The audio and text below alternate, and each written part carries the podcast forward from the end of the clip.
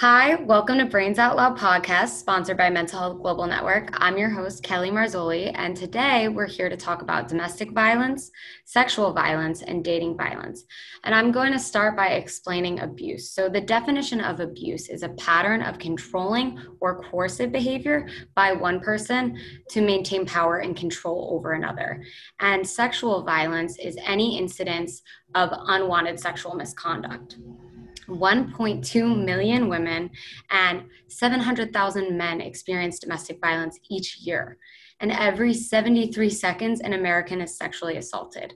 However, these numbers only inc- include official reports of violence, so the real figures would be much higher. And the effect on a survivor's mental health is profound. So, mental health disorders have been directly linked to domestic violence and sexual violence, and there's evidence that suggests two things are happening. Domestic and sexual violence can lead victims to develop mental health problems, and people with mental health problems are more vulnerable and likely to be victims of domestic violence. And the most common mental health disorders experienced by victims are post traumatic stress disorder, depression, and anxiety. And I just want to say any form of abuse is traumatic. And if you're someone who's experienced this or knows someone who has, um, just know that you're valid in how you feel and how it affects you. And traumatic events can produce profound, lasting changes in our emotions and have a significant impact on mental health. So that's why we're here to talk about this. And I'd love to introduce our guest, Charlene. Charlene, thank you for being here. Hi. Thank you so much for having me. I really appreciate doing this again. I love having these conversations with you. It's much needed. So I'm just honored to be a part of this. So thank you. Thanks. I mean, whatever we can do to spread awareness, right? So, Charlene is a dancer and she's a fierce activist in domestic and sexual violence prevention, education, and response. And she's very passionate about helping victims. So, I'm interested to hear her perspective as we talk about current events as well as how to help others and yourself if you're experiencing any kind of sexual or domestic violence. So, Charlene, um, can you tell us a little bit about yourself, you know, where you're from, um, and how you got into mm-hmm. this industry? Yes, of course, I'd love to. So, I am a survivor of domestic and sexual violence. And out of that, I ended up becoming a really, really strong, passionate activist. So, some of the things that I've done is I, I trained in crisis response advocacy. I trained as a peer educator throughout, you know, my college years. I, I just recently graduated from Rutgers University. And I also headed up my own special programming awareness effort during my last semester at Rutgers. Like you said, I am a dancer, so we combined my passion with dancing along with just performance in general. Kelly, you were all supposed to sing at that event. It was basically just a combination of artistic expression and creativity for advocates and survivors to perform meaningful songs, dances in terms of what they were feeling. So that was just one way that I worked in advocacy. Well, thank you. I, I wish you were able to have that event, and I love that you're time and creativity as an outlet for survivors. Um, and you mentioned about your personal experience as well as what you've done since to help other survivors. Um, so, what what would you say to someone who's struggling? The first thing I would say to any person who is a victim of any form of abuse is that you are not alone. That isolation is basically just this this false m- misconception that an abuser creates to make you feel alone. Abusers are are smart. They strategically use mechanisms like isolation to make you feel like you are alone when that is not the truth at all. There are people like myself and i'm sure your loved ones your family your friends who care about you who really want to make sure that you are okay, that you are safe. You know, of course, there's the issue of an abuser making you feel isolated, but that is not true. There are supportive organizations, supportive people um, that are here talking about these issues and promoting empowerment and to seek help because that is okay. So, that is definitely the the number one thing that I want to get across to any survivor is that they're not alone. There's lots of people that want to help you, and there's a way out. There's a light at the end of the tunnel, even yes. though a survivor when they're when they're in that situation it is their reality and they are mm-hmm. truly in danger and the only person who's aware of that danger so when you were in your situation what was it that really made you realize okay i need to assert more for myself two things really were the the biggest factors into me finally seeking help and realizing that I was in an abusive relationship. The first one was education. So I went to Rutgers University as my undergrad.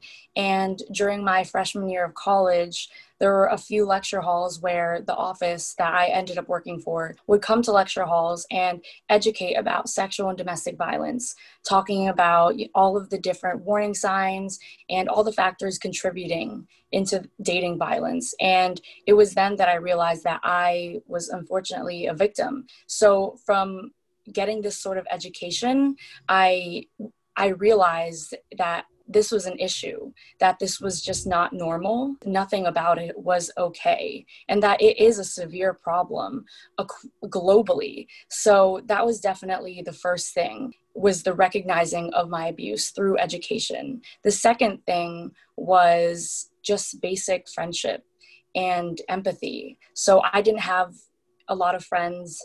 My my abuser isolated me from my family, people that were I was close to. And something that I was allowed to do was play video games and have friends online. And it was one person that I ended up being friends with. I just all of a sudden felt the need that I needed to tell them that I needed help, that I was in this dangerous situation. In finding that friendship, that small sort of empathy, I was finally able to disclose my abuse and realize that I can go get help. So that's why friendship goes a really long way. Even if you don't know a person, that's why it's so important to be kind because you never know what they're going through. Victims don't have a lot of people that they can that they can run to and disclose their abuse to because it's obviously really difficult. And so, even when you meet a stranger, it's important to just be a light in people's lives because you never know if you could end up being that person that they really needed at that time. So those are the two things that I that really got me out of it was the education and the support from a friend. Right. Similar to mental health, like when we know what the signs and symptoms are, we're more likely to identify and then intervene in whatever way. And the same applies for any kind of violence. Um, if we see it in our friends and family, just starting the mm-hmm. conversation and letting them know that you're here to listen is definitely helpful what about if someone is not ready to get out or you know you want to help a loved one but they're not receptive or ready for that? So of course an abusive relationship is so painful and dangerous. You just have to know that it's okay to take your time. When you're ready to leave a relationship that's on your time. And in terms of a friend or family member trying to force somebody to leave, that actually becomes way more problematic because you're also inadvertently taking their power away from them. So in abusive relationships, their power is taken away. A victim doesn't have that power anymore. So when you sort of force it onto somebody to to leave and do things that they're not ready for, you're taking away their power of choice all over again, which doesn't help because it's not as simple as leaving because there are so many other factors fear, manipulation, threats that go into it. So you can't just force it to happen right away because there's a lot to be considered. The best way for you to be supportive of a friend who may be experiencing this is to literally just be there and to always be that supportive person, regardless of how long it takes and how frustrating it is for both ends. When they're ready, that's when you can help step in, you know, and maybe giving some guidance or some some help, but never forcing so involve them in the process and mm-hmm. help help them make decisions and support them yes. in the decisions that they want to make Mm-hmm. Now, I want to turn the conversation more specifically on sexual assault. It's not always easy to know what to say um, when someone tells you that they've been sexually assaulted. So, how how can we help survivors of sexual assault, and how do we initiate that conversation, or if someone opens that dialogue? So, if a loved one does disclose to you that they have been sexually assaulted or that they are in a dating violence relationship, the most important thing to do is find a private space and just listen and just be present and believe them never force them to do anything that they're not ready for, which is what we just talked about, and just give them their resources and always just be supportive and empower them to make their decisions. Some things to do long term would be to check in on them, make sure that they're doing okay, remind them of their resources available to them, and to just be understanding and patient, and also to know your boundaries.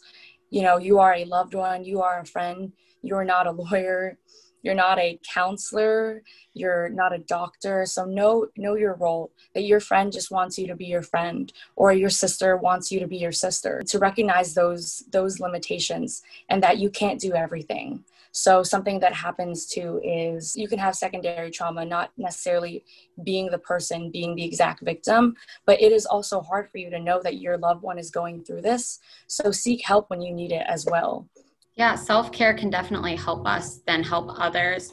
And mm-hmm. so, how do we respect a survivor's boundaries while also encouraging them to report and to, there's time sensitive elements to mm-hmm. these things. Um, so making sure that victims are protected with gathering evidence like a rape kit. However, something super traumatic just happened. So how can we approach that situation? Going back to just giving the available resources and continuing to be supportive. So your role is not to force anything to happen because if you do, then you're just taking the power away once again. And empowerment is key for a survivor because in in sexual assault, in rape, in domestic violent relationships, something so precious to you is being taken away. You know, your your privacy, your your whole self. It's it's very violating and painful. And in order to recognize all of that, you need to have self empowerment. So if you're being forced by a friend to do something you're not ready for, then you're not recognizing why it's important that you make that decision. It's just somebody forcing it on you. But then when you recognize what's happening to you and the choices that you have and that you're able to make these choices, then you're empowered. You see what is going on. You you recognize your your self dignity, your basic human rights, and you are fully aware of everything that you are capable of, everything that you have the right to, and it was never forced on you because then the whole thing will just be missed. You have to more encourage them and empower them yes. to heal and get to a place where they're comfortable reporting. And then, even if we can encourage a victim to report, um, it's very hard to have faith in our justice system. Again, adding to the fear that victims already feel and we want to empower victims to talk about their experiences and speak up mm-hmm. and out it always starts with just just basic human empathy and realizing that these forms of violence exist and to recognize that it's not a minimal issue. It's not something that should just stay in the household. This is a crime. This is prevalent globally it is a public health disaster and people need to stop normalizing abuse and glorifying it. This is a pain that people feel in their reality every single day. And by starting to learn more about what goes into abusive relationships and learning how to respond to it that's that's step 1 just recognizing that this happens and learning about ways that you know you can be a better supportive person. Any effort will go a long way. And thank you so much charlene for all of your efforts and especially for taking the time today to break down all of this information. I know it's been helpful for me and i'm sure anyone listening or watching this um, i hope that there will be some takeaway because we have a lot of work to do. And it starts with the community. It starts with human beings caring about other human beings. And your activism shows that passion and that you will be essential in bringing change in your local area as well as to empower women, men, and people from all over the world. Yes. So thank you so much, Kelly, for those kind words and having me on your platform. I love speaking to you about these issues. So thank you. Absolutely. I'm going to close this up by saying until next time, Charlene, um, and I look forward to our next discussion about this. This is Brains Out Loud, sponsored by Mental Health Global Network, and thank you for tuning in.